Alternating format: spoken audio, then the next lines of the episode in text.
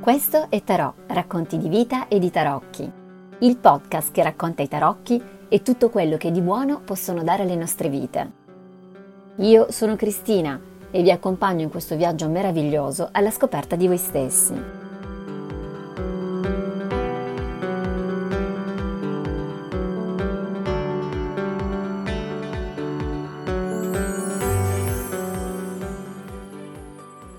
Benvenuti a questa nuova puntata di Tarot, il podcast sui tarocchi, sui racconti di vita.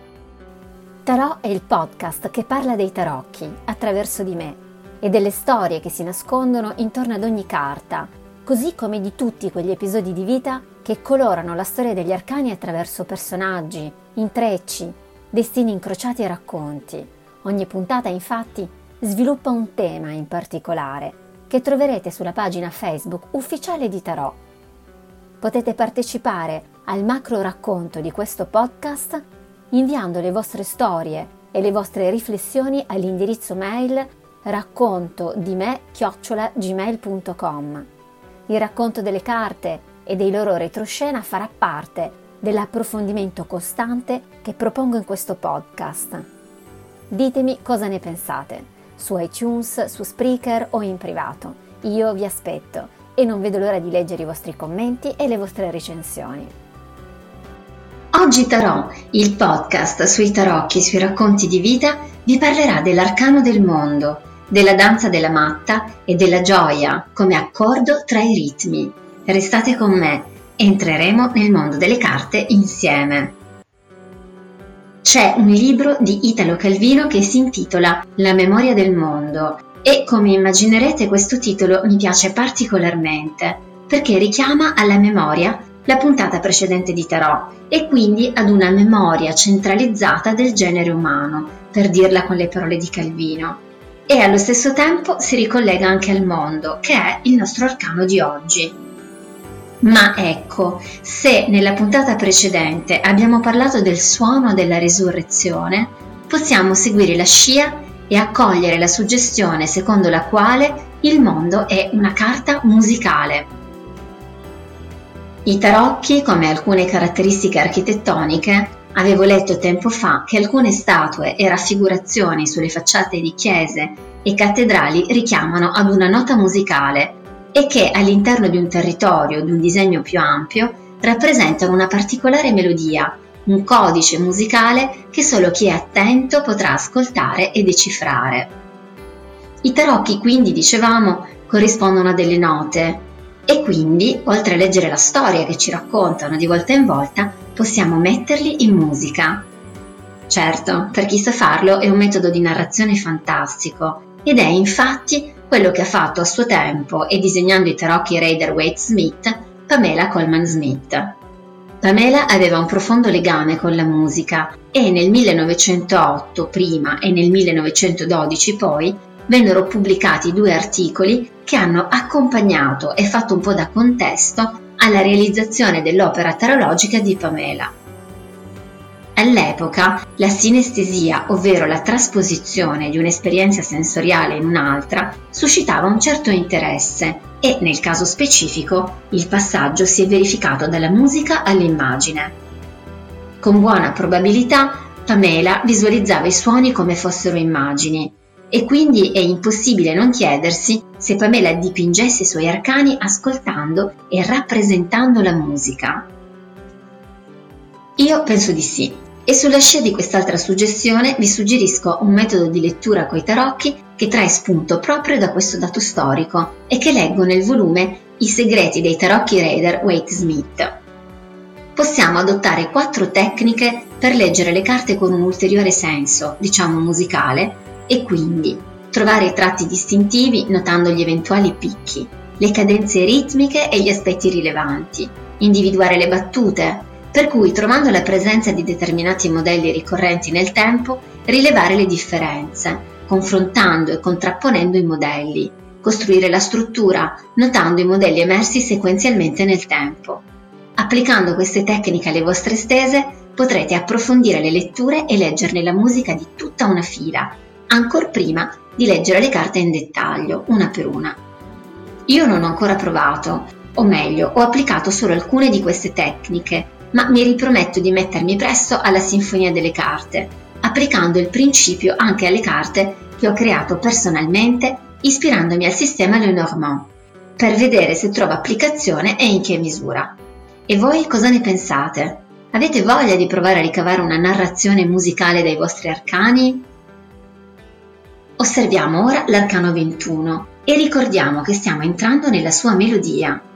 La figura al centro della carta danza e danza chiama musica e in qualche modo questo arcano ci parla del movimento e ci invita a riflettere sull'essenza del movimento e quindi sulla concezione del mondo come movimento psichico e come danza della psiche femminile, soprattutto dai quattro istinti primordiali che circondano la figura danzante. E insomma, per seguire il pensiero dell'autore, non più anonimo, ho rivelato il suo nome nella precedente puntata di Tarot, di Meditazioni sui tarocchi, l'idea di base è che il mondo è un'opera d'arte, un'opera coreografica, poetica, musicale, drammatica, pittorica, scultorea e architettonica, tutto contemporaneamente. Tanta roba.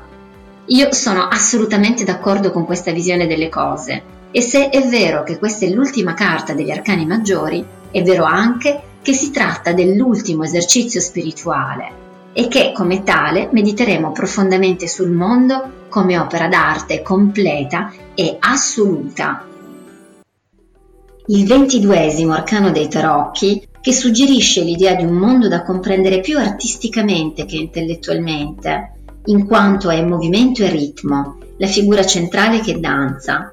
Vuole comunicarci soltanto questo insegnamento o vuole anche darci un avvertimento, come fa l'arcano il matto?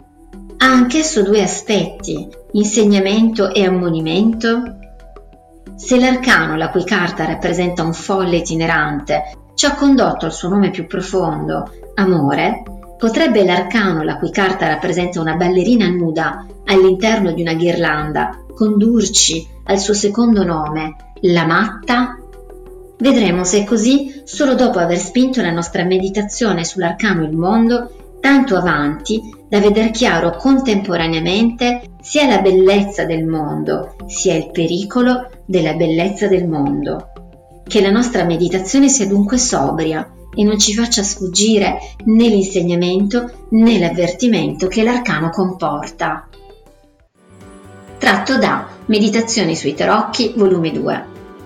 Allora, il mondo o la matta, va da sé che l'appellativo la matta mi piaccia assai, ci introduce in quella che è l'arte umana, ma anche l'arte creatrice, cosmica e divina.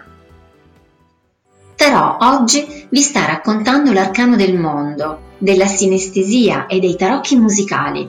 Avete mai provato a sentire che musica creano le carte? Pensate anche voi che le immagini possono tradursi in suono e viceversa? Vi aspetto sulla pagina Facebook ufficiale di Tarot per raccontarmi del vostro personalissimo modo di ascoltare gli arcani. Se è vero che il mondo ci viene rivelato come opera d'arte, questa scoperta ci porterà gioia. Ma che cos'è la gioia? Qual è il suo senso profondo? Il mondo è l'arcano del movimento ritmico della danza e la gioia è quindi l'accordo tra i ritmi che accompagnano questo movimento.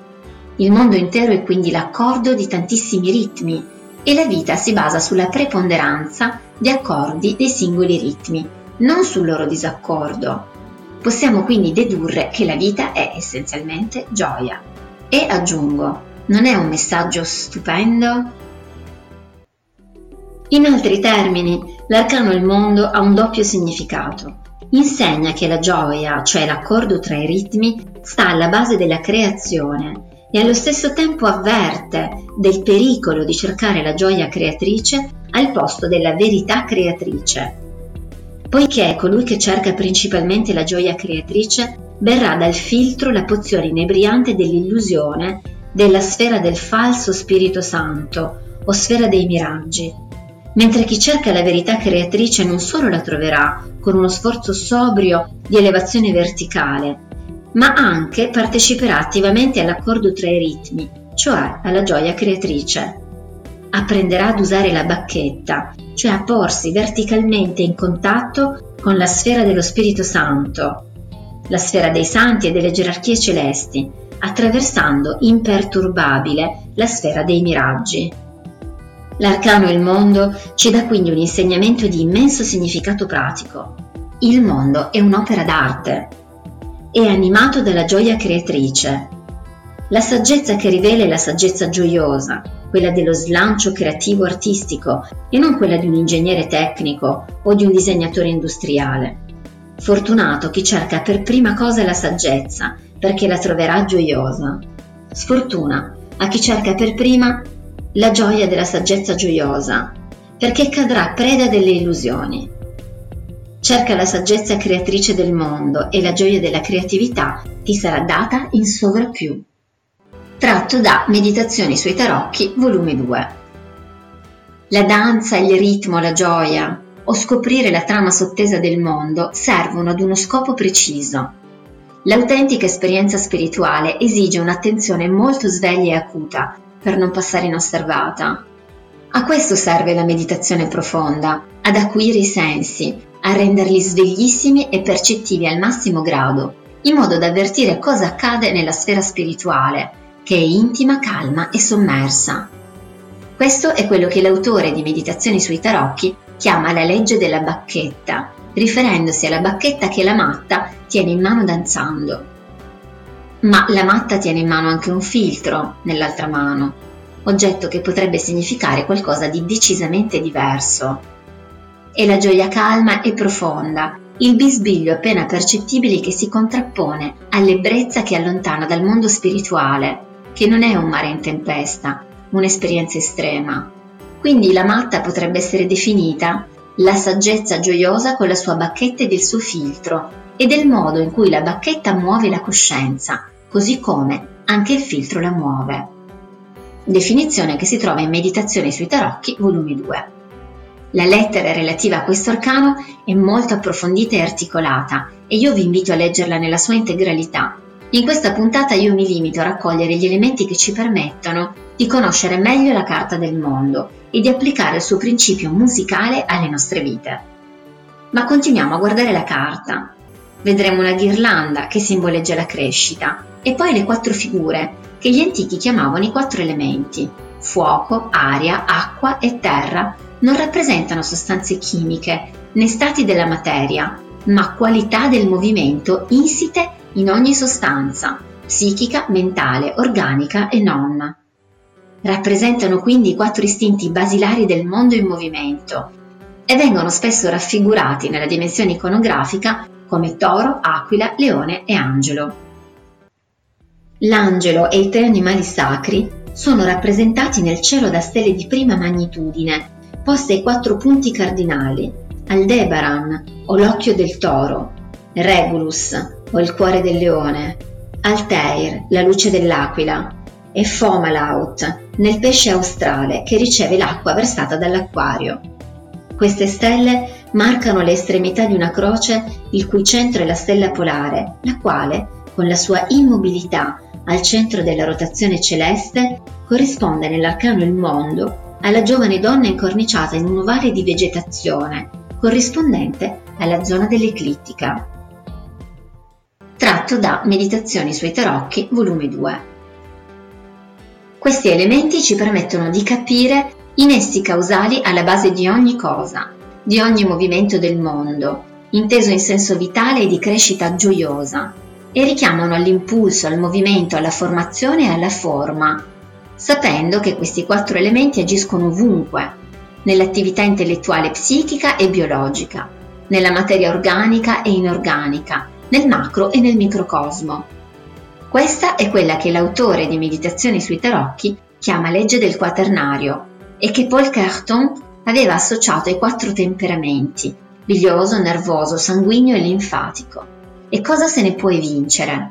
Che questo collegamento sia un caso particolare, derivante dai quattro elementi universali dell'impulso, movimento, formazione e forma, fuoco, aria, acqua e terra. Questi quattro elementi sono la base, l'istinto motore immanente del mondo, di tutte le cose del mondo. La ghirlanda è in stretta connessione con questi quattro elementi che agiscono all'interno dei fenomeni dell'esistenza come slancio vitale inerente alla corrente della vita. C'è poi un quinto elemento che viene richiamato da molte discipline spirituali e filosofiche antiche. E indovinate un po' qual è? Si tratta della radice di questi quattro elementi, quello che l'alchimia medievale chiamava la quintessenza. E vi ricordo che di quintessenza si parla anche nei tarocchi. Vi ho raccontato più volte come ricavarla dalle vostre stese. E che generalmente noi traduciamo con etere. Di che cosa sto parlando? Della cascia, del quinto elemento fondante che regge lo slancio vitale, il motore ritmico del mondo. E della cascia abbiamo parlato nella precedente puntata di Tarot cioè il magistero o saper fare della grande opera è la separazione dei quattro elementi della materia prima e poi la realizzazione della loro unità nella quinta essenza o etere degli antichi. Questo corrisponde al contesto della carta dell'arcano Il Mondo, in cui ci sono quattro figure negli angoli della carta e la danzatrice al centro. La ghirlanda a tre colori che la circonda rappresenta lo stadio intermedio dell'analisi 1, 3, 4 o della sintesi 4-3-1, cioè il progredire dai quattro elementi alle tre qualità o guna e dalle tre qualità all'unità della quintessenza. Le tre qualità corrispondono ai tre regimina, regimi dell'alchimia, attraverso i quali i quattro elementi si trasformano e si sintetizzano nella quintessenza. Così il primo regimen trasforma la terra in acqua, il secondo regimen trasforma l'acqua in aria, e il terzo regime trasforma l'aria in fuoco. L'arcano il mondo è quindi quello dell'analisi e della sintesi. Insegna l'arte di distinguere, nell'insieme dell'esperienza del movimento, l'illusorio dal reale, le due mani della ballerina con il filtro e la bacchetta. Poi le tre colorazioni, o guna o regimina, del movimento. E infine i quattro elementi o impulsi, inerenti a tutto ciò che si muove, Insegna inoltre l'arte di percepire, di realizzare in alchimia l'unità base dei quattro elementi, dei tre colori e dei due effetti, cioè la quintessenza.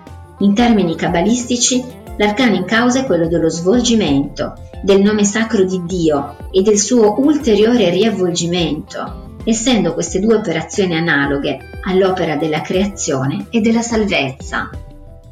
Tratto da Meditazioni sui tarocchi, volume 2. Allora, a partire da oggi vi invito ad usare le vostre carte preferite per un esperimento. Scegliete una stesa, ma prima di leggere i dettagli ascoltate la melodia generale delle carte scelte e cercate di cogliere gli elementi armonici fondanti. Se ne siete capaci, ricavatene una breve melodia e poi cercate la quintessenza di questo breve esercizio. Solo dopo aver sentito la musica della stesa e aver trovato l'elemento fondante, Leggete le carte e capite come si connettono tra loro. Cercate quale sia il tema o il legame che le collega l'una all'altra e poi sedetevi in un posto tranquillo. Chiudete gli occhi, ricordate voi stessi nell'atto di stendere le carte e cercate gli elementi essenziali e poi radicatevi. Immaginate il chakra di base e delle piante dei piedi che scendono giù nella terra e irradiano luce sotto e tutto intorno a voi seguendo la forma della ghirlanda del mondo e illuminando il centro, dove voi danzate con gioia viva. Tarot torna presto con un nuovo episodio. Nella prossima e ultima puntata parlerò della carta del matto e del suo significato segreto e scopriremo insieme nuovi elementi delle carte e delle vostre vite. Grazie per avermi accompagnato nel viaggio di oggi. Siete su Tarot. Tornate ad ascoltarmi e a scrivermi di voi. Io sono Cristina e vi aspetto per condividere un altro pezzo di cammino alla scoperta di voi stessi. Tarot è un'idea originale di Cristina Federica Sarcinella, che sono io, studiosa di carte ed energie da più di un ventennio. Cristina, che sono sempre io, propone seminari a tema, consulti individuali su richiesta, realizzazioni di mappe karmiche e approfondimenti personalizzati. Volete saperne di più? Siete curiosi? Scrivetemi cristinasarcinella-gmail.com